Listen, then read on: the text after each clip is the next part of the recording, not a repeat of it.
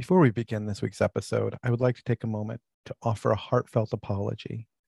In my editing last week, one of the many, many, many vulgarities that spew from Anthony every week slipped under my radar.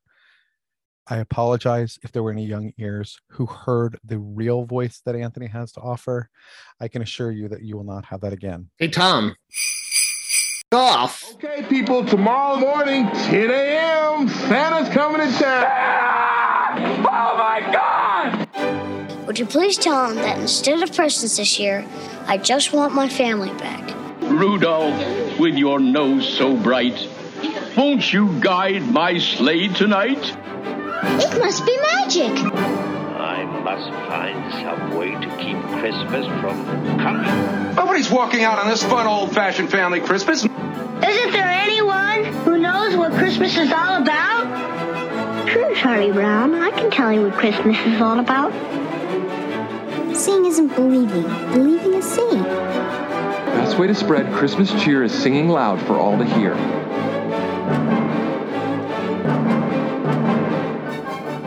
Welcome back to another week of Tis the Podcast, the podcast that is determined to keep the Christmas spirit alive as we roll right into these burr months. I'm Thom. I'm Julia. I'm Anthony. Hello, hello, hello, friends. How are we doing today? Sad. The queen Oh. died. That is sad. 40 years later, and the Smiths were finally right. what? what song We'll is that from? The queen is dead. Oh, that one. Now we have a king. That's sad. And No, I Not see. yet. Not yet. well, Well, they're already calling him king. Well, And I- not, he has not been. And I find it funny all this news people like tripping over themselves, calling him Prince King. right. I mean, our entire lives, he's been Prince Charles. yeah. Yep. It- Our entire life funny. we've had a queen. And now she's is gone. funny. 1952. The year that she, this year that she ascended the throne, is the year that the polio vaccine was first tested on humans, and the year that Mr. Potato Head was introduced. Harry Truman. Well, no, Harry Truman was the first president she met. Eisenhower was the first president. when she was Eisenhower was president 52. I saw a picture of her greeting the first prime minister that she greeted, and in the background, you could see none other than oh crap, what's his name? Why am I drawing a blank? Winston Churchill was the first prime yeah, minister. Churchill. Yeah. Uh, well, she was meeting. She was meeting. I don't know that she. He wasn't pr- prime minister in 52, was he? Mm, he, I think he was prime minister again in 52. Okay, you're right. Yeah, because uh, he was defeated in 45 and then came back in 51 because the Brits love to vote people out and then vote them back in and then vote them out again. That's what I'm afraid is going to happen here. No way. Um, no. Do you guys watch The Crown? No. I haven't yet. It's on my list though. It's a great show. John Lithgow plays Winston Churchill. They're just Mm. perfect. But I mean, Yeah, like, suits. that guy was a character, man. Like having his cabinet meetings in the bathtub and everything, everything like that. One of my favorite tweets I saw today that actually made me laugh was somebody posted a clip from The Office, you know, during Dwight's fire drill, where Michael's like, "Oh my God, it's happening!" Somebody posted that little bit was like the Crown writers right now trying to figure out how to end the series this season, and it's like, "Oh my God, it's happening!" Oh, no. I mean, she's on it. Not she, obviously, but her in present age. Is that the season it's caught up to? Well, they're shooting right now with like, will they just cast Kate Middleton? So yeah, they're getting close. So I guess they'll be able to finish it with her life Yeah. and spend her whole life. Yeah. Which, as a TV enthusiast, I'm glad they will have a full story. Like I loved the dropout on Hulu, but they should have waited for her trial and conviction before making it. but she had 15 prime ministers. Winston Churchill, born in 1874, Liz Truss, born in 1975. So they spanned 100 years. That's a lot of diplomacy. She has she's had more diplomacy in her life than anybody. She's else. met every US president since Truman, except for Lyndon Johnson. Um, That's just but- a timing thing. I think so. But many people credit her for building that strong relationship with the US Yeah. because Winston Churchill gave her the advice never leave more than an inch between yourself and the US president. So he was the one who was pushed for that special relationship. So we'll see how that continues. We'll see if, I mean, we'll see how long the monarchy continues, right? Because no one really has love for Charles. He'll have his honeymoon period where he kind of benefits like people rallying around him at first, but I'd be curious like a year down the line to see what people's opinions are of the monarchy with him in charge. Uh, there's nobody good to take over the monarchy anymore. I agree. I am not a monarchist or a royalist. I've never been, but I've always liked the queen. And um, it affected me when I heard the news today. But yeah, so to all of our English and Commonwealth friends and listeners, our hearts are with you. We are also in mourning because she was the queen to everyone. We've never known a life without the Queen of England. So one of a kind. There'll never be another one like her. Yeah. I don't think any of our parents have ever known life without the Queen of England.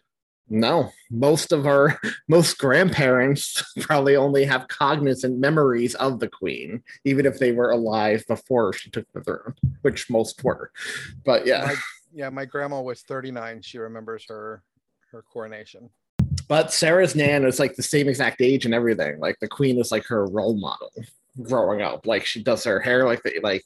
So I'm sure she's very sad today. I was disappointed to see the lines of succession did not include me anywhere. Do you think Charles uh, feels guilty for all the times he probably sung in the shower over the years? Oh, I just can't wait to be king. Oh man. It happened so quickly though this morning. I saw I saw that everybody was rushing to her side, the breaking news. There wasn't even a story yet that they had she was they went from she was on med she was like the the the medical staff was monitoring her to everybody was called to her, her bedside. I went on a call for work and while I'm on it, Christine texted me that she passed. Well, she had been sick for a year, in fairness. But this I guess it like progressed pretty quickly. But we knew something was wrong the other day. Yeah, she looked she very go- thin and very old when she was She meeting Liz Truss. Yes, she wasn't going to be there for her swearing in, but she did meet her. How cool was it though that like right around the moment she died, the rainbow that like appeared over Buckingham Palace and Windsor Castle and Balmoral, like all three of those places right around the minute she died. Like, come on, that was amazing. That's insane. Yep. So rest in peace, Lilibet. That was what he called her, right? Philip called her Lilibet. At least she's with her corgis and with Philip again. So Dogs don't go to heaven. shut your mouth. I saw a movie in the 90s that literally says differently in its title. Uh, no, I don't have a theology around animals. I just can't imagine them not.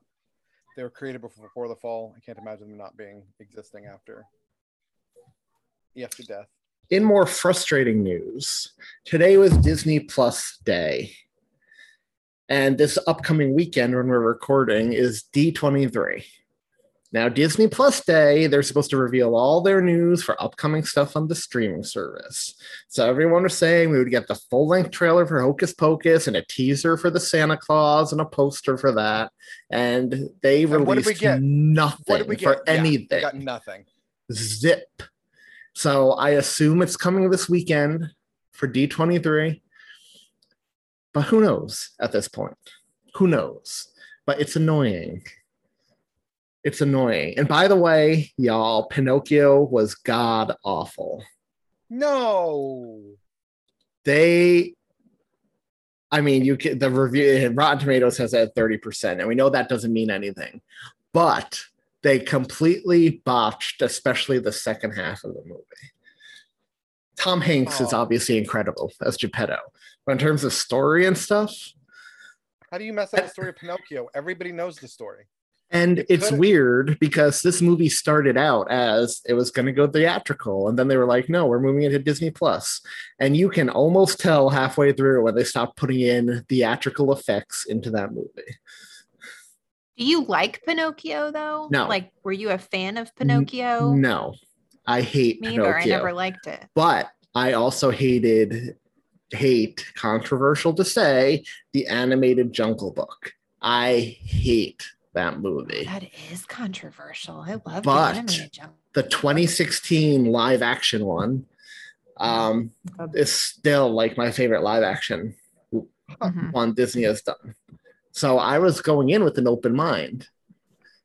There based are on that. iconic parts of Pinocchio that I love. I didn't realize how much I didn't like it until I watched it with Ellie, and uh, not just because it didn't age well. It's really a boring movie, Yeah.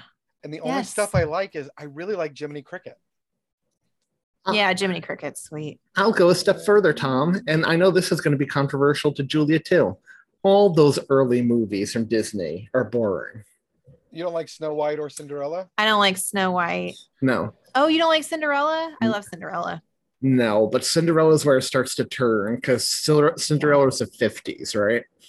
And Seems I right. think 101 Dalmatians came out not long after that. I don't like Bambi. I don't like Bambi. I don't like Dumbo. Dumbo just Dumbo's made me just cry sad. Dumbo was just sad. and Yeah. kind of racist in retrospect. I mean, Roth You with could make child that abuse, argument. Walt Disney wasn't uh, wasn't a lover of, of minorities. no, he was not. So no, I like Cinderella and Sleeping Beauty and pretty much everything after. But I don't like Snow White. You don't like I Fantasia? don't like Oh, I love Fantasia. I like certain skits, there segments of Fantasia. Like I love Which ones do you not like? I love Sorcerer Mickey. Which ones do you not like? I love the pink elephants. Not like. I love Chernobog. Oh my gosh. The- You don't even know which ones you don't like. The rest, pretty much. You don't like the Tchaikovsky with the fairies on the ice and No. I cultured re- swine. I really don't like the hippo al- the hippo alligator scene. The music is so good. I like all of them. I mean Mickey with the broomsticks. That's awesome. yeah, Sorcerer's Apprentice. I played that. I played that too. That Well- piece is so much fun to play. What was the one with the dinosaurs? Uh, what was dinosaurs? Rite of Spring. That one would be the most boring I one, didn't but like yeah. that one. All I'm saying is Chernobog wasn't evil. All he wanted to do was wake up on Halloween, throw a killer Halloween party, and he's labeled a villain. Like, come on, man. Who's Chernobog? The big he the guy who comes out of the, the end? mon- mountain. Yeah. Uh, I didn't know he had a name. That's a really good piece too. Yeah. And Uh, Hallmark Rite of Spring. and It was a Stravinsky- has a Stravinsky of killer Chernobog ornament this year. Is that the one where they had Ave Maria playing? Ave Maria is at the end of the Chernobog part. Demon, blah blah blah, and then at the end it ends with Ave Maria, and that beautiful animation with just the lights and how they stretch into what looks like a cathedral, and it's so pretty. Actually, that's a good question for you guys. Do you consider because it's on certain albums, Ave Maria a Christmas song? Because I only No. associate it with weddings and funerals, honestly. It's not Christmas. And It is on lots of Christmas albums, but it's not Christmas. Today is a wonderful day to listen to Ave Maria. It is the Nativity of the Virgin Mary today, the birthday of the Mother of God. Uh, I want to talk about a little bit of TV, y'all. Let's talk I some TV. I won't go too long into this one because Anthony and I are going to start doing. Uh, we're going to soon record uh, and start talking Sopranos on Patreon. That show's amazing. Yeah, it is. It was that first real like prestige show, right? Before everything started being prestige. I don't understand a lot of the randomness they throw in and the things they have for no reason, but other than that, it's a cool show. Are y'all watching House of Dragon or Ring of Power? House of Ring of Power, Dragon. yes. Okay, first thing I want to say if you have a problem with the fact that there are brown people and black people in these shows, please stop listening to our podcast. We don't like racists. It does nothing to the story at all to have minority actors. Second of all, I freaking enjoy both of these a great deal. I no, believe me, I understand. I know. But Thom, are you saying you know better? Are you saying you know better than Elon Musk? Because he said Tolkien is rolling in his grave based on what they did to his world and Ring of Power. Well, I and Neil so- Gaiman's response to that It was is one of the amazing. most perfect responses to ever go down. I don't know what it is. I ignore Elon Musk. Do you know it how Neil Gaiman responded to that? No. His response was Elon Musk doesn't come for me for advice on how to fail to buy Twitter, and I don't go to him for film, TV, or literature criticism. and if you put those two in a ring, you put anybody in a ring with Neil Gaiman, and guess who's going to win Yeah. all Yeah. the time? I love Neil Gaiman. Well, I mean, the too. problem, the if you want to have a problem with it, have problems with the fact that like when we're seeing the elves at the beginning, like they're not following the elf aesthetic that Tolkien would have created. There would have been no bullying in pre Middle Earth elven culture among children the way that happened. Um, Mhm. I have a friend who stopped watching the show because of the whole like ships looking up. She's like, no, ships go forward and backwards. They don't look up. This is a stupid analogy. And she was out. I like it. I am thoroughly enjoying it. I am too. It's beautiful. Mm-hmm. Um, people are upset that the that the stranger that appeared may be Gandalf and it would break canon, but you know, it's good visual storytelling. And it's what I see is the number of people out there who are going to read the Silmarillion is not great. It's not a huge number. People aren't going to flock, aren't flocking to buy the Silmarillion and the Children of.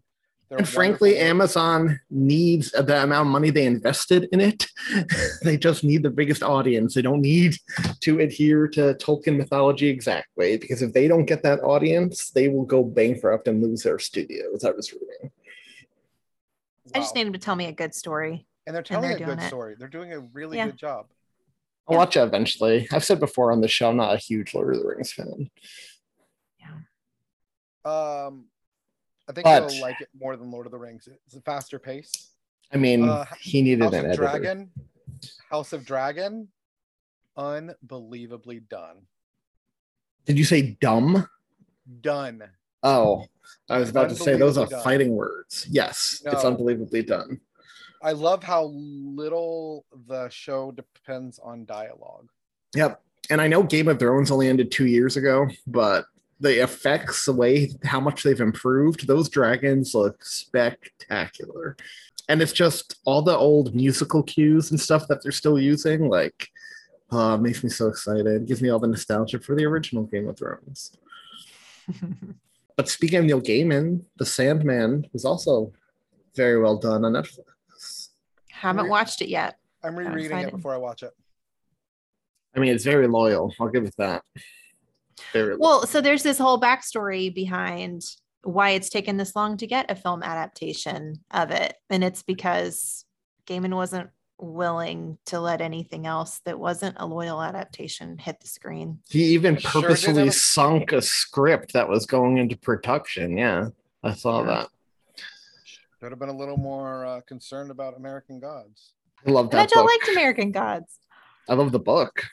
I don't like Oh. the movie, uh, the show. I don't understand why Dead Wife became an important character. She had nothing to do in the book whatsoever. Wait, Plus- you were watching something that you really were enjoying with I was. Martin Sheen and was that American Gods? No. Martin I- Sheen and the old Doctor Who Tennant. What was that? You remember where one's an angel and one's a demon? Oh no, that's Good Omens.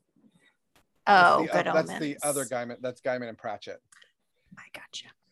No, uh, they they they just take a lot of these liberties with characters in American Gods that I think are that that that tell a worse story. If they had built the story around Dead Wife better, but they not to mention, worse. Starz does not lean into the weird visuals that book gives us, which the boys has proven they can do. holy cow! Don't even get me started on boys. I mean, I'm the finishing o- scared me from watching the that, opening frankly. scene in American Gods in the book where he's having uh, getting eaten by a intercourse with the god of sex and gets eaten by her vagina. Yes, the boys the boys would have done that screen accurate and showed everything. like they did Ant Man. And all and all I can think of is that uh Big Bang. Theory episode we covered last week where Amy's like, Sheldon, I promise it doesn't look like that all the time. I'm finishing the I'm finishing the boys next week. So good. Such a good show. Homelander is I'm not even gonna say anything. I just the guy who's playing Homelander is doing really well. I'm excited because they cast Jeffrey Dean Morgan to join the show next year, and I love Who's he gonna Jeffrey? Dean Morgan. Hmm, I'm not sure they didn't say. They didn't say, but Surely they can't make him a good guy. Although it would be awesome to see him play a good guy after playing Negan. it would be. I have some trivia, maybe for both of you, but definitely Julia. I don't. I think you guys are fans of the Addams Family, right? The movie. yes. With Christina Ricci? Yes. Yes. Okay. So I like the first one. I love the second one. Adam Family Values. Yeah. I hate the plot point in the first one where it's fake Fester, but then he turns out to be real Fester in the end and nobody knew it. And Yeah. okay. But do you know what the original script was? It was supposed to not be Fester at all. It was supposed to just be Gordon, who has a change of heart at the end, and the Addams like adopt him because he fits in with them. But Christina Ricci on set convinced him to change it. She said it has to be Fester. Audiences aren't going to like it. You need Uncle Fester in the movie, the real Uncle Fester. Yeah. So Christina Ricci at 10 years old or whatever who got the director to change it. The director was like, hold on one minute. And they went to Christopher Lloyd and asked, what do you think? Should be fake Fester or real Fester in the end? And Christopher Lloyd said, eh, I don't care either way. So they went with they went with uh, Christina Ricci. But that's why when you're watching the first film, it's like comes out of nowhere that it's actually real Fester in the end when they don't like and because they just added it last minute.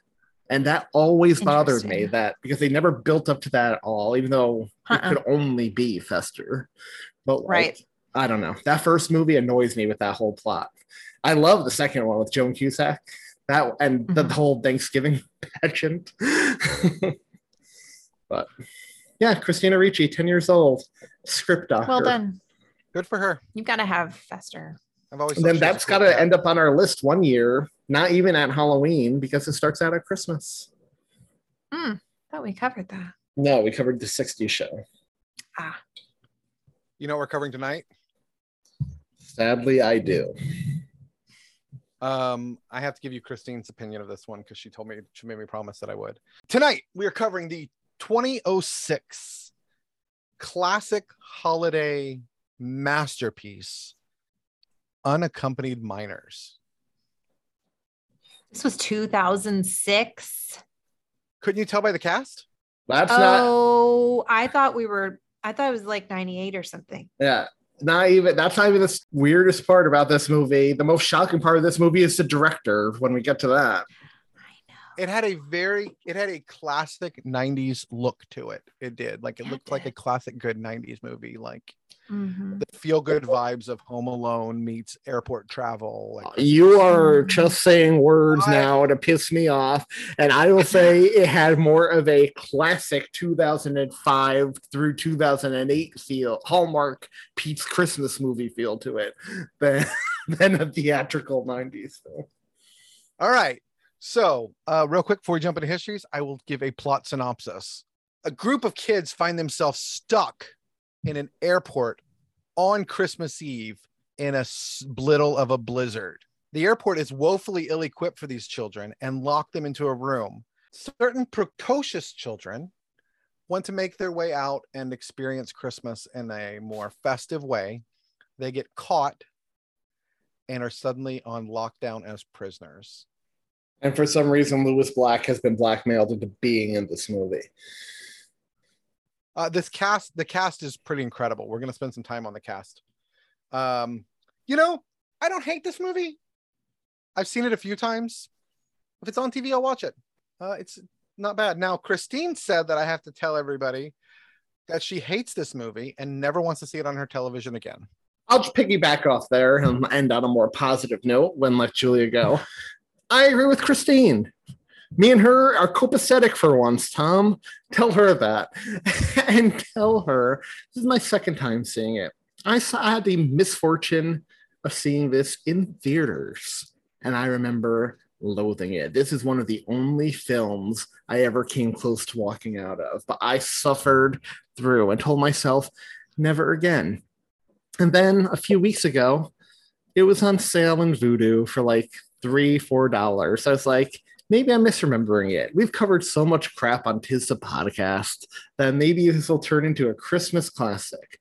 But no, this movie made me as pissed as I was watching Ernest Saves Christmas. This movie is dumb. It's loud. It's poorly acted. It's poorly directed. It is a miserable less than 90 minutes. And those are 90 minutes I will never get back. And now, forevermore, this movie is going to be sitting in my vudu, and I'll forevermore have to explain to everyone who scrolls through my vudu why I own this piece of garbage. You have a lot worse stuff in there, man. No, I do not. This makes Deck the Halls look like an Oscar winning movie. we haven't covered something this bad in God knows how long. I can't even mm. remember. This may be the worst thing we've covered this year. This year. I'm not saying in all five years, but this year, I'd have to go back and look. But this may be the worst. It was awful. Well, awful. Oh. And we'll get to the cast and crew. I don't know how it could be so awful because there are talented people involved in this. I like to think whoever funded this movie, I don't know, it was a bad joke. They were green, they greenlit it while drunk and then had to blackmail people to be in it. I don't know. We'll get into that. But Julia, why don't you go a little positive here for the listeners? Um, so this was one of those movies I was always aware of, but had never seen. Um, so saw it for the first time yesterday and really didn't enjoy it um, until about the last 20 minutes. And this movie, if it does anything, is it really sticks a landing. It has no right even attempting to stick. Um, so the last, uh, the ending made the preceding minutes of which this movie feels much longer than it actually is worth it to me. Not adding it to my canon, but it was one of those where I ended up and you know what? I was like, okay, all right, that wasn't a complete waste of my time. Can I follow up a question with you? Sure.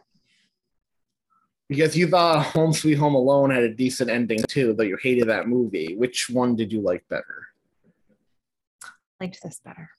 I liked this better because there were, I thought this was a 90s movie. Like until this very moment, right? When you said it was 2006, I thought it was a 90s movie. So there are parts of this movie that feel like movies I enjoyed, bad movies I enjoyed in the 90s because I was a kid of the 90s, Yep. right? And so there was a, a nostalgia about it that was just built in by me thinking that's when the movie came out. So that's where it gets the edge. Um, Home Sweet Home Alone didn't have that. Now, Anthony, you talked about the director. So I'll start there. Paul Feig directed this. A legend, But comedy legend. are you We've forgetting are you forgetting that he directed Last Christmas?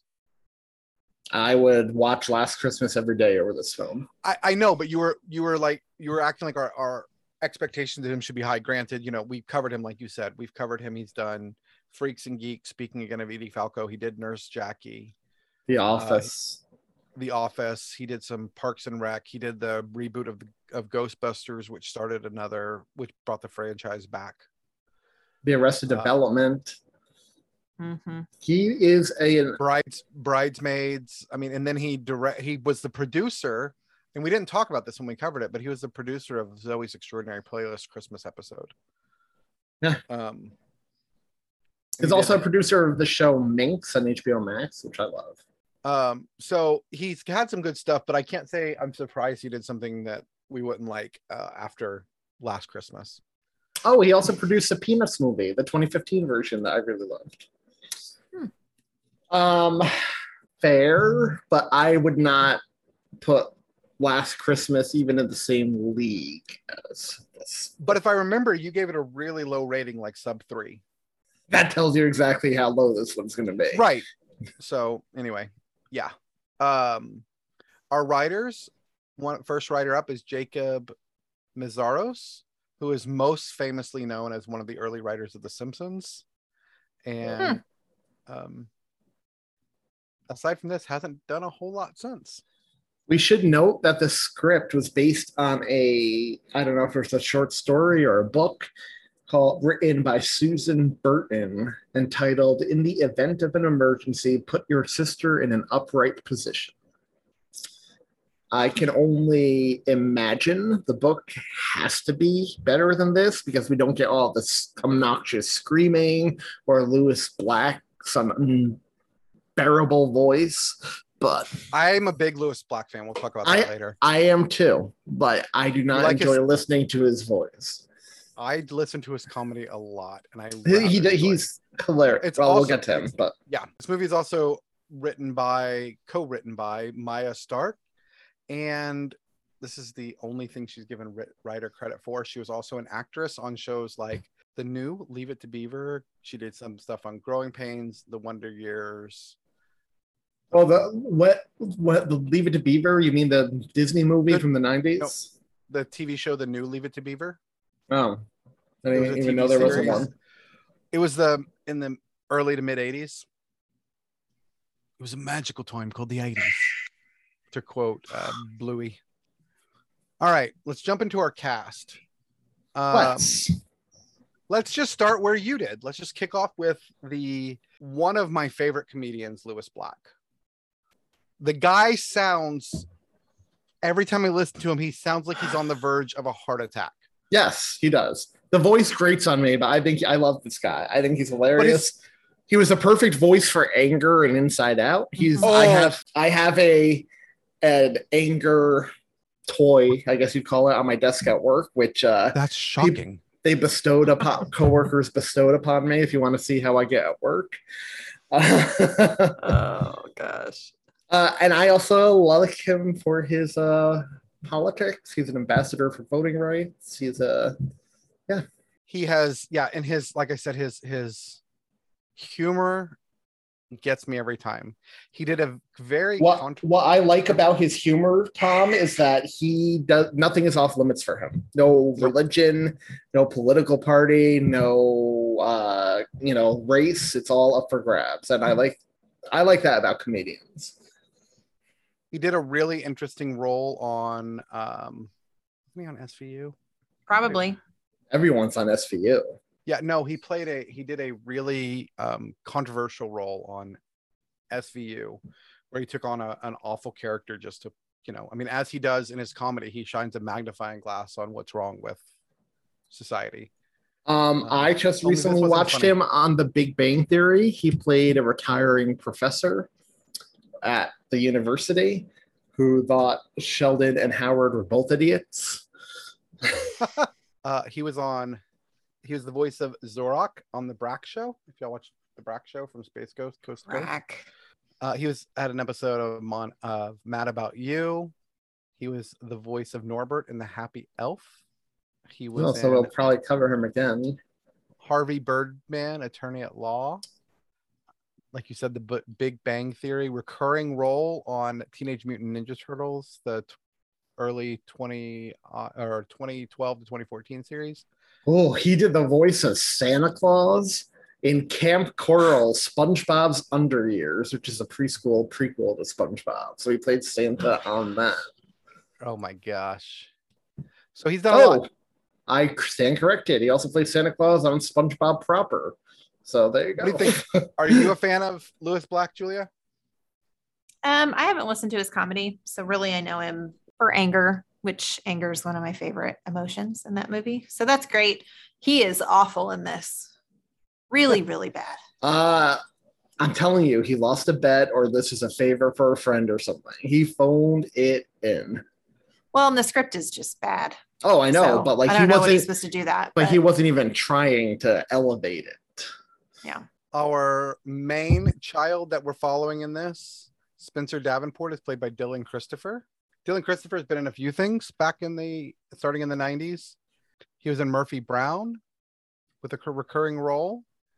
He did a few other shows where he had walk on cameos like Days of Our Lives, Chicago Hope, Love Stinks, ER, The Andy Dick Show. He was in the movie Seabiscuit.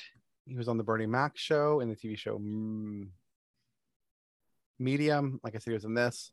He had a an episode on The Middle, and his last acting credit was Glee in 2013. Did he He looks retire? just like Jesse Eisenberg. Uh, I thought it was Jesse Eisenberg and had to look it up. So did we. so did we. what IMDb has to say about him is that he can he continues to develop his acting skills, audition for film and TV, work on independent project, and further his education while playing on a West Coast Quidditch team.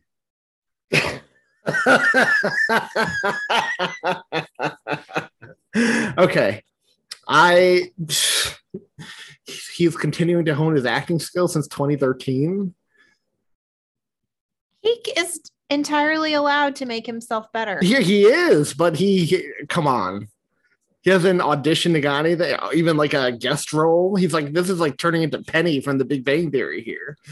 Maybe he's selective.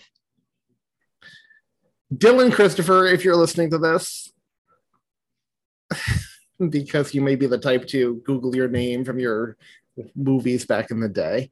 I'd love to interview you on Patreon. Well, I'm sure after what you've had to say about him, I'm sure he's going to jump at that opportunity. Yeah. wouldn't I would love to talk. I would love to talk Quidditch with him. And by the way, what, I would like to talk Quidditch with him because I went to the Quidditch World Cup in New York when it was hosted here, uh, and it is the weirdest thing you will ever experience. When halfway through the game, a guy in tight yellow shorts and balls dangling from like his pants runs onto the field for like people to chase after and try to get that snitch. It's the weirdest thing.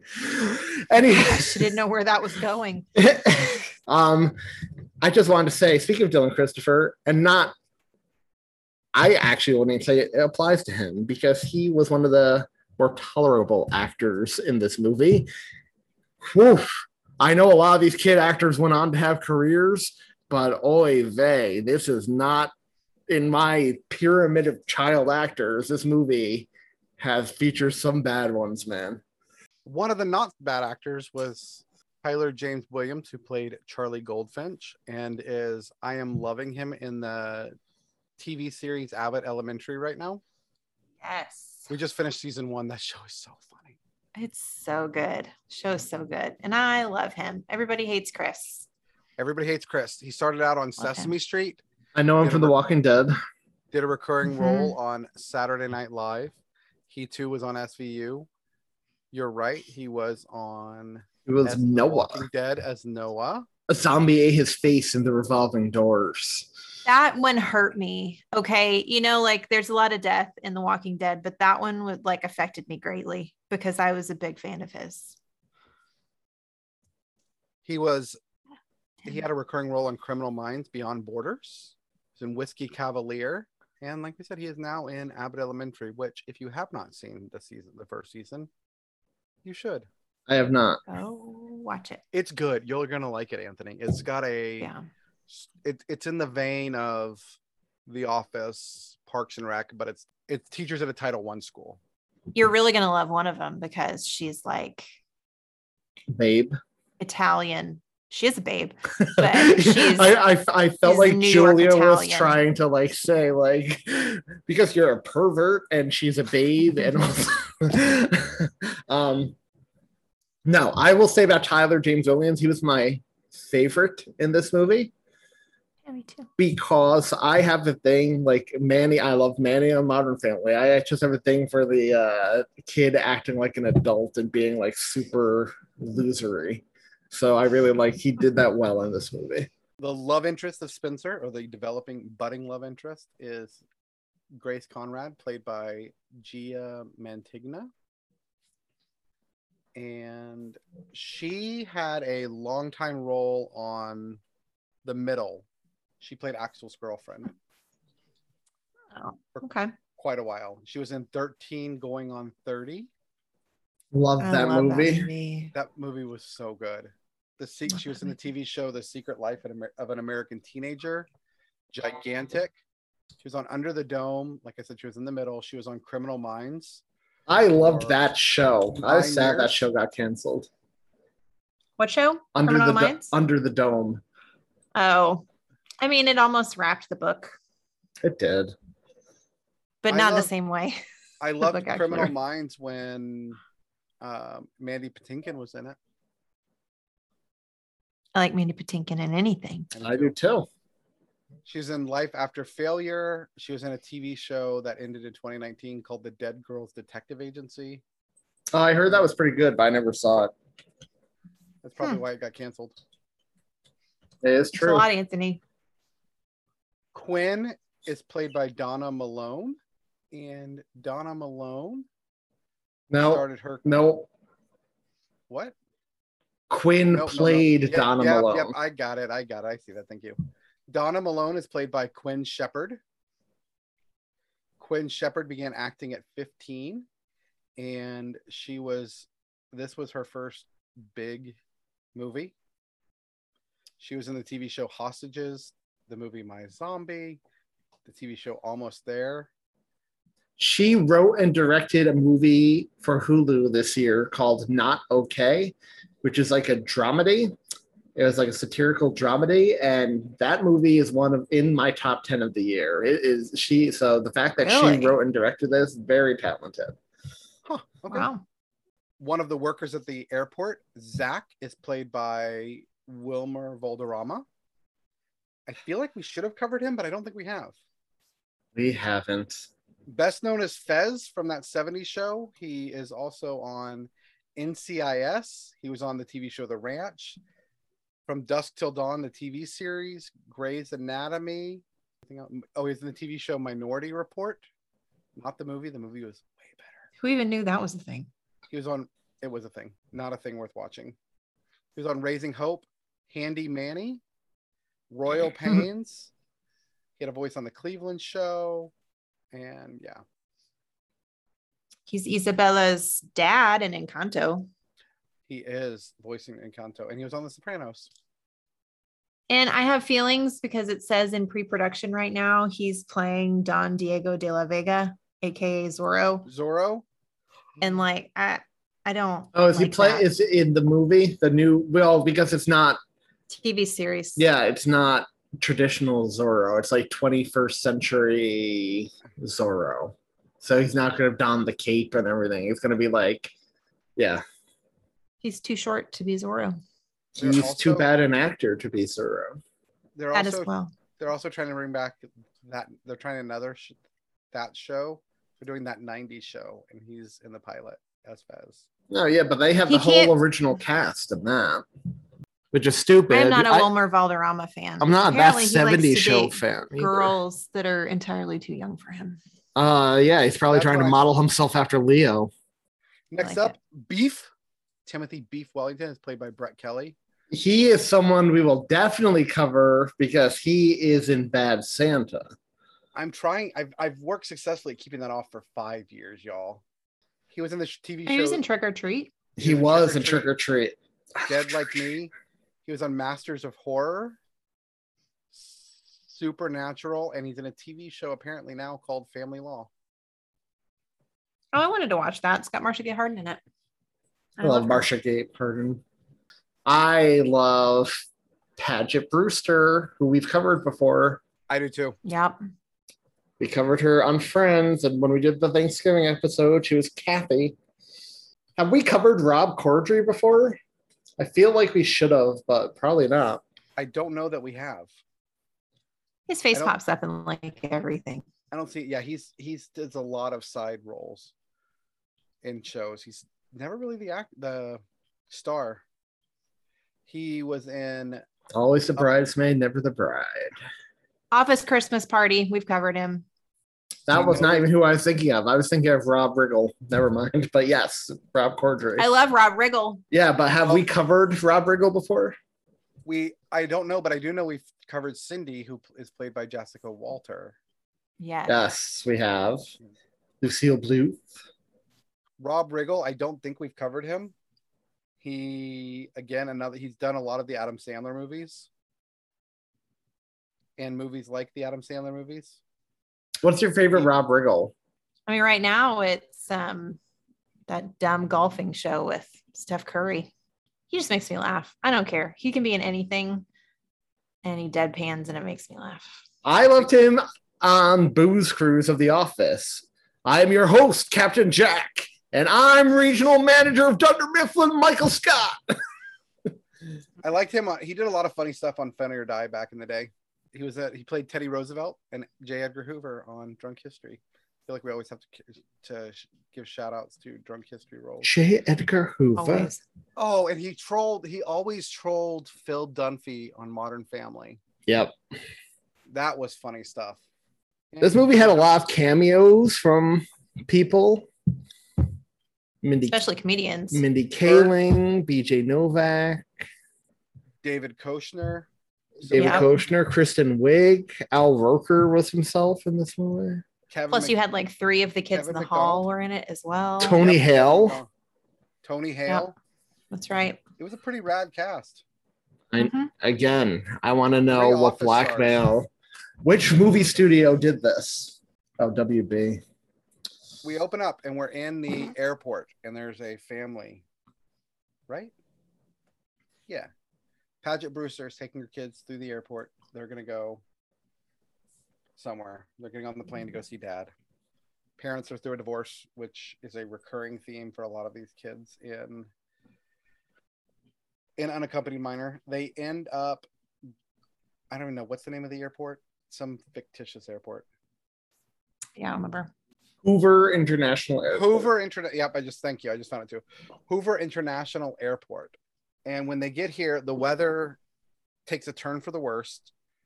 For the worst, we see the. I don't really understand what his role is or what he does. He's the director of passenger whatever. Mm-hmm. I don't know enough about the workings of an airport to know if it's the real role or not. But Lewis Black's character, getting ready to Yeah. leave. He's going on his first vacation at Christmas in 15 years, and he's going to Hawaii. And just as he's walking to that door, There's a blizzard. they announced that the flight to Hawaii has been canceled. Shortly after this, all the flights are canceled, which is a really bad day, right? You're getting ready to go on vacation. You're excited. You get to walk away from all of this. Are you trying to justify his attempted He's violence really- against these children in a few minutes? No, he's really a jerk though, because he's talking about how poorly he's going to treat everybody else. Because oops, he's talking about how poorly he's going to treat everybody else because they have to serve him. And he's gonna Reminded deal me with of other people's Thom. stuff. No, I am amazing. Thom would never do that. no, Thom treats service people really well because I've been a service person and I know how awful of a job it is. Mm-hmm. Um, working in the service industry is just a terrible, terrible way to. to You could say it. It's hell. It is. It's it's absolutely awful.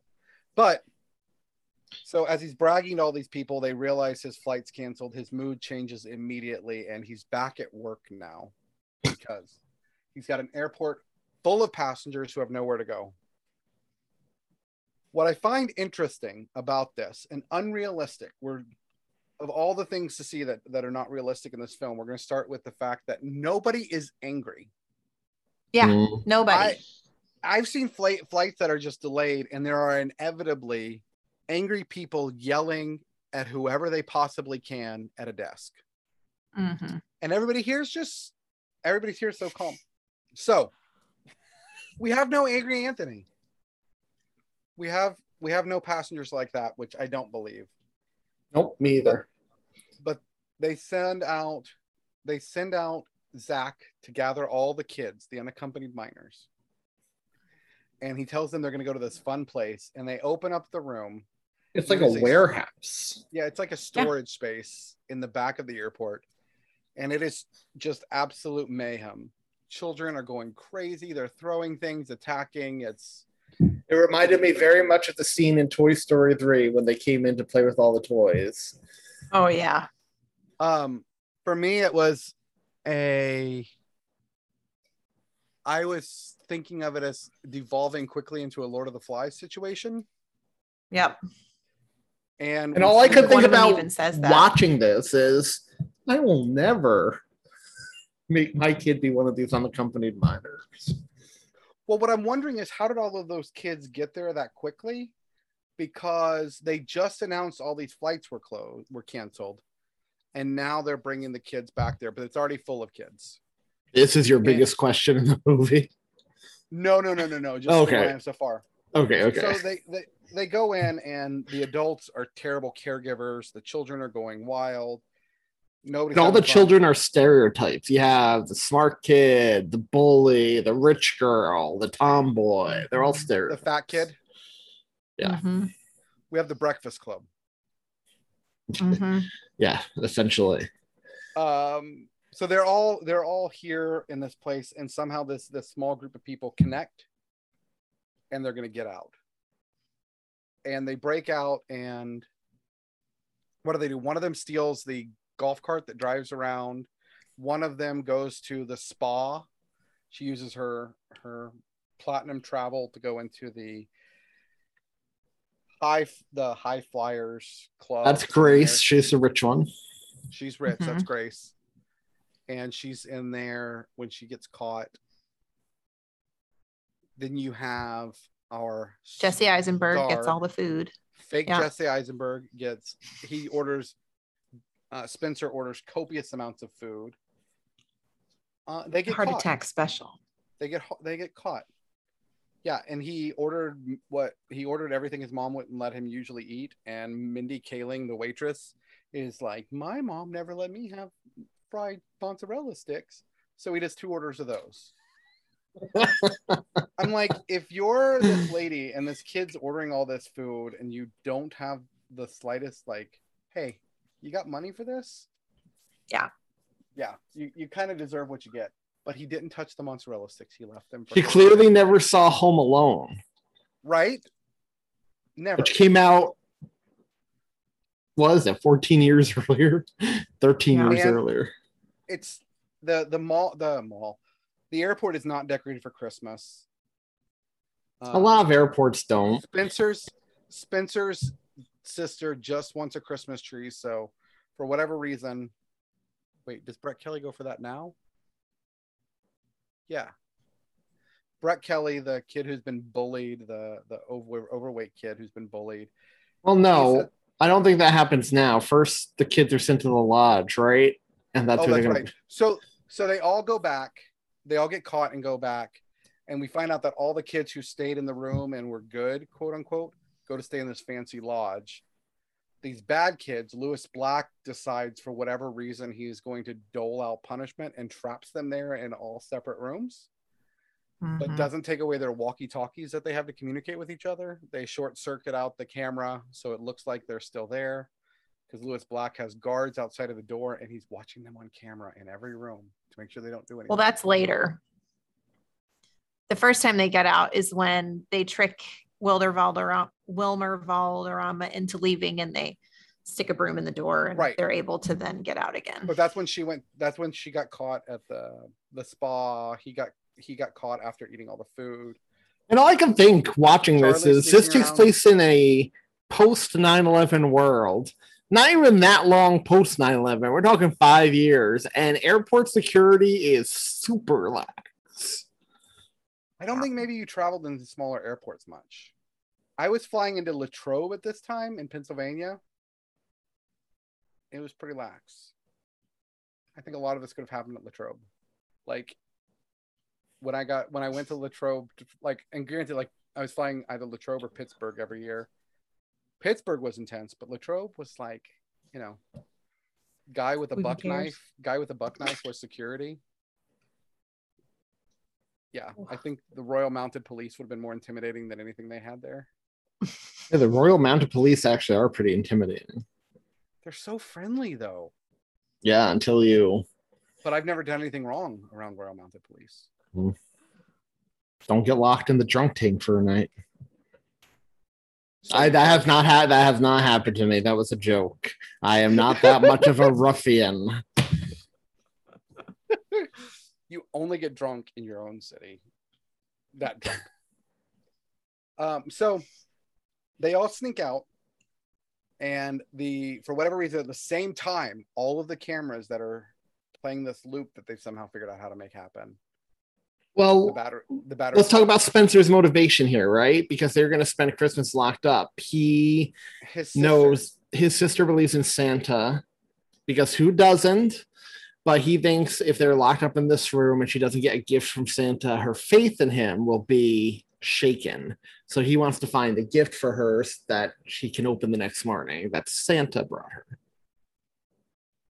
Yes. And So he asks the other out. kids, yep, to help. and so they're all going to help. And Brett Kelly, the or I'm sorry, that's his actor's name, Beef, sneaks off, and he's going to find a Christmas tree. And this was one part that really made me laugh when Grace says, "We're never going to see him again, are we?" And they all just shake their head no that he's just gone. And he's this weird kid who plays with an Aquaman doll all the time. And this is before Aquaman was cool. So this is how you know this kid was a loser. Is Aquaman cool? I mean, just nowadays because James Wan had the foresight to cast Jason Momoa instead of a pansy blonde dude in a scuba outfit. Scuba Steve. Yeah, Uh, but walking around with Beef keeps having these like he keeps thinking about what his yeah, stepfather told him men are made, not born. So you know what drives him. Yeah, he wants to be a real man. And his dad is Todd Packer, who plays. Which does this Todd Packer. guy, we've mentioned this every time he's come up on the show. Does he play the same guy in everything he does, or what? He's ne- he's never Yep. likable. Never likable. Mm-mm. So, kid's going to get a Christmas tree. He shows up at a Christmas tree lot that's somehow right by the airport. Pretty convenient. The guy offers him this little puny thing, and he's like, "What do I look like, Charlie Brown?" And then guy knows he doesn't have money. Tells him, "You don't have money," and he pulls out his Aquaman to get a tree somehow. I don't, I don't really understand how all that's working, but they're all going around the airport and trying to find their way out to get to the resort.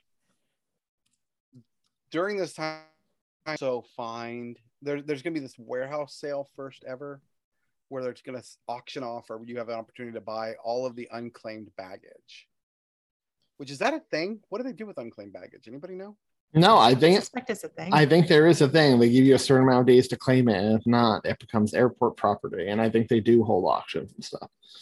how do i buy this Great i idea. want one Right? Like, what if you did like you know how sometimes people buy the storage units sight unseen Yeah. and come across some really valuable crap in it? yeah. The kids they, they end up sneaking out they slide down the hill they're all in a canoe This was a scene I always remembered from the trailers and commercials. I feel like this scene was in all of them where they're sliding down the snowy hill. something about it just feels like they were ripping it off of national Christmas lampoons yep Yeah. And as we all know, while not a fan of that scene in Christmas Vacation, I will obviously watch that scene 20 million times over before this one. That's a lot of times to watch it anthony. I mean, how long is that scene? I want to figure out how much time you just committed to watching that one scene from a movie. considering how much airtime it gets, and I'm an insomniac and stuff, I probably have watched it that many times. so this is really dumb. One of the security officers gets goes down the hill in a tire and ends up rolling. And then we see lewis black in a canoe with his paddle. This whole scene was just stupid. They end up getting down to the lodge. The kids get in. They think they made it. They think they've arrived. And here comes lewis black. And he's cranky and angry. So he's Lewis Black. yeah. Yeah. He's Lewis Black. and so they have to go back to the airport. Lewis Black had said he would concede that he lost, that the kids won, and congratulate them if they could escape, and they did. So when he gets back, the kids are planning something. He comes up and asks them what they're planning. They're not going to tell him, but they tell him it's good. And do y'all remember what Spencer gave Oliver? What Christmas gift he gave to Jack or Lewis Black? It's a little precious moments uh, snow globe where it Rumble. a hula girl inside. and it makes him happy. We see a Linus moment. He has a change of heart. These kids aren't bad. does. The kids are decorating for Christmas. In comes Beef with a big tree, surprises everybody. They decorate it. Um, early the next morning, everybody in the airport is asleep. And I do mean every passenger is asleep and calm. The Also kid- not realistic. the kids start ringing a bell, and on the arrival screen, it says, The North Pole has arrived. So they're ringing a bell. They wake everybody up, bring them to this set up this Christmas tree and all these gifts they have set up that they got from the unclaimed baggage. Spencer's sister comes and hugs him. He's excited. Everybody's happy. We're celebrating the season. And who walks in? Santa. Santa Claus. Who could this be? But who is dressed as Santa? Oh, could that be Lewis Black? It is his change of heart. He is now dressed as Santa and sits down and starts giving all the kids presents from unclaimed baggage. The the the other story we didn't tell this time, Spencer's dad is is a very left-leaning, concerned about the environment person who drives around in a car. He makes me look like a conservative. he drives around in a car powered by vegetable by used oil Mm-hmm. And he's driving to see his kids in this converted Volvo. He's he stops. Somebody slams on their brakes, and a Christmas tree goes through his windshield. he's talking to the guy who owns the the tr- the wrecker service that that Mhm. picked up his car.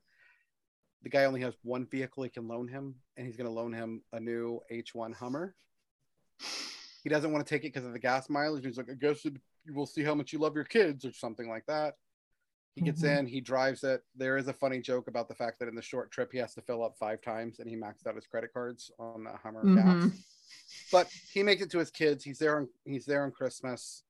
They celebrate Grace, who's going home to nobody to be by her. Yeah, we never we didn't talk about Grace's story. So she was basically sent off to boarding school by her parents, and now that she finally came home, she was essentially emancipated. So she just spends all her time drifting from airport to airport. So they Mhm. invite her to spend Christmas with them, which is very sweet. Yep. So she's gonna go back and spend Christmas with them.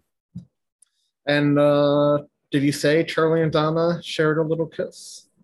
Uh, that was not a little kiss. That was a very aggressive kiss. Cha- uh, Donna, our tomboy, kisses Charlie, and he talks about how hot that is, and um, gives him his nu- gives him her number, and they're gonna talk. Yeah, The end. all's well ends well. That's the end of the movie. Oh, well, that ends well. I liked the end. And then after it ended, I looked at the clock and I was like, holy crap. This movie was only 87 minutes. Tell us what you Yeah, liked about the a end. Who? Me? Yeah, Julia. Okay. Um, I mean, I like that we got um backstory as to why Lewis Black doesn't like Christmas. It's because him and his wife separated, and ever since she left, he hasn't been in the, any kind of Christmas mood. We've talked about that in lots of other Christmas movies, right? It can bring up bad feelings as well as good feelings. And I like that the kid, um, I can't think of his real name. All I see is literally Jesse Eisenberg. That's it. Spencer. All I see. I thought it was him. Spencer. oh my gosh. We see that Spencer, I mean, he seems really sympathetic to the, I mean, he has to be sympathetic to the plight because his own parents were divorced. And so him wanting to um, not ruin Christmas for his sister, as well as ha- not leave this villain to just be a villain. I appreciated that because the 90s movie, again, I thought this was a 90s movie, could have just left him as a villain, right? Mhm. He could have just been a bad guy, a one note bad guy. He ended up not being a one note bad guy, even though the note that he was wasn't as good as it could have been. And I liked that the bratty girl, who is my least favorite, you know, had a change of heart as well. That was my favorite human. part of the movie. Yeah. And I liked seeing um, everybody hates Chris like victorious in moments, which made me happy. And I thought That the line where she calls him out on why he likes to crawl into tiny spaces because he feels alone and it makes him feel secure was a good call out. And I don't know, these kids all grew, um, which I appreciated. And the ending was just nice, you know? So it kind of redeemed the whole stinky movie. My favorite line in it is when Donna punches Charlie in the crotch for touching her. And he says, Oh, that's going to hurt when I pee. I liked the kid. So I love Kids in the Hall. I've always loved Kids in the Hall. And I liked when they were playing um, musical chairs in the hallway. Mhm. And the first round that they play, they forget to take a chair out. And he goes, Oh, oh we got to take a chair out. It's just that quiet Canadian humor. Yep. Really made me laugh. I like Charlie. Like I said, I thought he was my favorite character. I liked what uh, you know, goody two shoes he was. And when they were breaking all the rules, he was so worried about the fact that, oh my God, college isn't going to accept me with a criminal record. No college, the Harvard isn't going to accept me with a criminal record. I like Charlie so much. I did too. Charlie, I think, was my favorite. I didn't like the security guards tormenting the dog either, who was obviously upset. Yeah, that was not okay. But I mean, they got theirs in the end. So that was good. They did when they let out Cujo. Did you think this movie uh, felt very Christmassy minus the ending? The music, yes, the music was great. Yeah. Yeah, the music was good, but atmosphere wise, no, when you're in a when you're in a You're not. airport that specifically called out, it was de-decorated, undecorated because the guy hates Christmas. Like you're going to miss elements of that for sure. But the little parts you got with Paget Brewster and Teri Garr, which we mentioned that was Teri Garr, Oh no, um, Christmas all over the place, right? Yep. But you don't see much of that. And you're not in a Christmassy mood when you're looking at it because she's stressed about, you know, her kids. But the, the end was nice. Him giving toys away and him giving a toy, that basketball to what's his face that y'all like so much? Why can't I think of his name? Tony Hale. Yeah, Tony Hale. Um, that was sweet. I'm very much looking forward to uh, The Inside Out the- 2, where Lewis Black is going to have a bigger role because it's about her going through those teenage puberty years. So, of course, Oh. anger is going to have a big, bigger role. I'm very excited about the new movie starring Tony Hale, Hocus Pocus 2. yep. He has a role in the present and the past. All right. I don't think we have a lot of quotes. Not a very quotable movie. Nope. Unless you want to like do your best impression of all the screaming. No, Yeah, I It's quite a bit of screaming. Anthony would win, and I'm okay with that. Unless we want to do our best Lewis Black impressions. Oh, that's what I God. that's what I thought you meant. Could you imagine a movie starring Lewis Black and may he rest in peace, Gilbert Gottfried as the two leads with those two oh. voices? Oof. That would be a lot. I'm coming in at a three. That's what I was feeling too. A three. I am coming in at rock hard zero. A zero? I will never watch this film again. All right. That gives it a one point. Uh, that It goes it to two. Two. Wow, Anthony. I'm getting the impression this wasn't your favorite movie. I mean, what would give you that impression? I don't know. This falls just under Meet Me in St. Louis. That's a travesty to Meet Me in St. Louis. And I didn't even like that movie. Well, let us know what you think. Visit us at linktree.com slash tis the podcast, where you can find links to our Facebook group, our Facebook page, Twitter, LinkedIn, Instagram, and Reddit. Any of those places. Let us know how you feel about this movie. Were we too harsh? Was there something that we missed? Yeah, let us know what you think. If you need additional content, knowing that we are hitting that we are now in the Ber months and heading into spooky season, where can you get additional content to f- scratch that itch, Anthony? Patreon, tizapodcast.com slash Patreon or patreon.com slash tizapodcast or linktree.com slash tizapodcast where you can also access it. For as little as a dollar per month, you can get full length bonus episodes. You'll get one episode a week um, in your feeds uh, come October. Lots of good stuff, lots of exciting guests you've heard before on the main show, including Matt Spalding, Jay Skipworth, Ron Hogan. Um, so I feel like we should Oh, say yeah. Jerry D, even though he's not on the schedule, he's just going to show up at some point. Jerry D. And if you want to hear more Anthony, stay tuned for go download the most recent episode of No, I don't know if it dropped yet.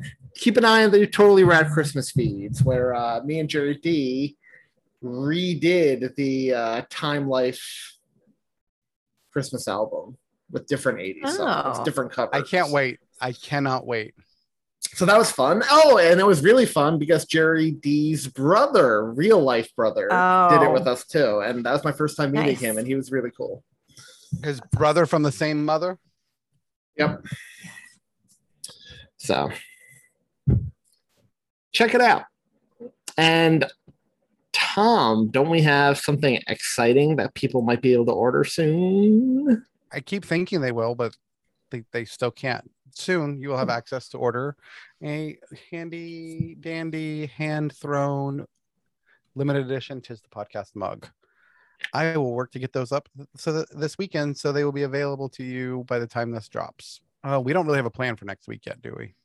Yes, we do. We are covering. Remember, oh, because you're in California. So we may be on a bridge next week, or are you're going to be able to record. I don't know yet. Stay tuned next week. You may either get a old episode. we may do something new. You may get something new. You may get something um, from Patreon. And if you're not a Patreon subscriber, it'll be new to you. The following week, we are doing the Netflix series, Merry Happy Whatever. Go ahead and start watching that now, y'all. And let us know what you think. We'd love to share some opinions from listeners. And the week after that starts Spooky Month. And I'm just gonna, you know, we're covering Halloween Town 2, Hocus Pocus 2, Scream 2, The Muppets Haunted Mansion with Mike Westfall of Advent Calendar House, and Halloween 2018 with Jay Skipworth and Ron Hogan of Film Strip Podcast. Hey, y'all, we need your help. Everybody go on to Kimberly J. Brown's Instagram, Twitter, whatever you possibly can, and tell her to join Tis the Podcast to talk about Halloween to- Town 2, Kalabar's Revenge. If you don't know this, she is engaged to her her co-star of that film all these years later, and they're now getting married. But we would That's love to have Kimberly J. Brown. I've tried for years. I never get a response. You help. I I also need your help, listeners, because Mike Westfall, Jay Skipworth, and Ron Hogan are coming on the end of October. Julia and Thom think they can slack off a bit and don't have to do their research for the goodness. podcast. Those are good Tell- weeks. Tell them Those are good weeks. tell them no. We want to hear from you. You guys are the novices for the well, not Muppets, but Halloween. So check it out. No, they don't want to hear from us. They want to hear from the experts. Yeah. They're perfectly fine with our unresearchedness. Y'all, 2,664 hours until the big day. That's 111 days. 15. 15 weeks, We are under four months, y'all. 15 Mondays That until kinda- Christmas. kind of it's making me nervous now. Like that ner- Yeah. Like I'm thinking of like all the shopping I still have to do. I'm thinking of the big house clean I'll have to do before decorating for Christmas. Like it's getting agita now. Gabe Um, was all, I think this weekend, this weekend we need to decorate for Halloween, at least inside. And I'm like, I could probably get behind that. Before we go, I forgot to bring this up at the top of the episode. Julia, what have you convinced Gabe to do this year for his Christmas light show in honor of his honorary uncle in New York? Okay. So we were driving and we were picking dinner up one night, and Gabe likes to talk in the car, which is one of my favorite things ever. So he was like, What shows should I put in my Christmas show? What songs should I put in my Christmas show? And I was like, Well, I mean, you've got to have um, Christmas in Sarajevo, right? Um, Trans Siberian Orchestra, because that's great for a light show. I'm like, then you could do like Grandma Got Run Over by a Reindeer. That might be kind of fun. People might sing along to that one. He's like, Oh, that's a good idea. I'm like, You definitely need a Carol of the Bells somewhere in there. And he's like, I've got a Carol of the Bells in there. It's gonna be great. And I was like, you know how you could really make Anthony like the happiest person on the planet? And he was like, How? Because he's genuinely interested in making both of y'all the happiest people on the planet, by the way. Um, I was like, you should put Christmas in Hollis in it. And he's like, what is Christmas in Hollis? And I was like, it's a Christmas Trash. song by Run DMC. And I was like, and not only would Uncle Anthony be like the happiest thing ever, but you are going to get so many 90s kids that are parents driving by the house and they're going to stop and linger because nobody puts Christmas in Hollis in their light show. So is he gonna do it? Well, he pulled it up on YouTube. He's like, there's not bad words in this, is there? I was like, no, there are not bad words in all rap songs, my white child. Um, so he listened to it and he's like, you know what I really need? I need one of those singing Santas, like the, you know, the lights that makes it look like Santa's singing. He's like, that's really what I need for this song because he's rapping for so long. And I was like, that's true. So we'll see. You might see that as a as a detriment that he doesn't have a singing Santa and he doesn't have the money. Tell Gabe if he does it though, he must live stream it for me. Oh, he would absolutely. And also, Thom, tell Ellie before whenever you ship out our Christmas gifts that she would make my Christmas if I opened it and found an autograph from her inside of it. You're gonna get a full signed card from her. awesome. I got an amazing text today from a friend of mine that I used to work with. They are a person, Rain Leander said that said, quote, I still sing jingle bells every night to the twins. Hashtag you're welcome. Oh. That made me so happy. That's so sweet. That is sweet. They're instilling in their children such a love for Christmas, and it makes me happy. Mm-hmm. That's awesome. Bye. Bye, y'all.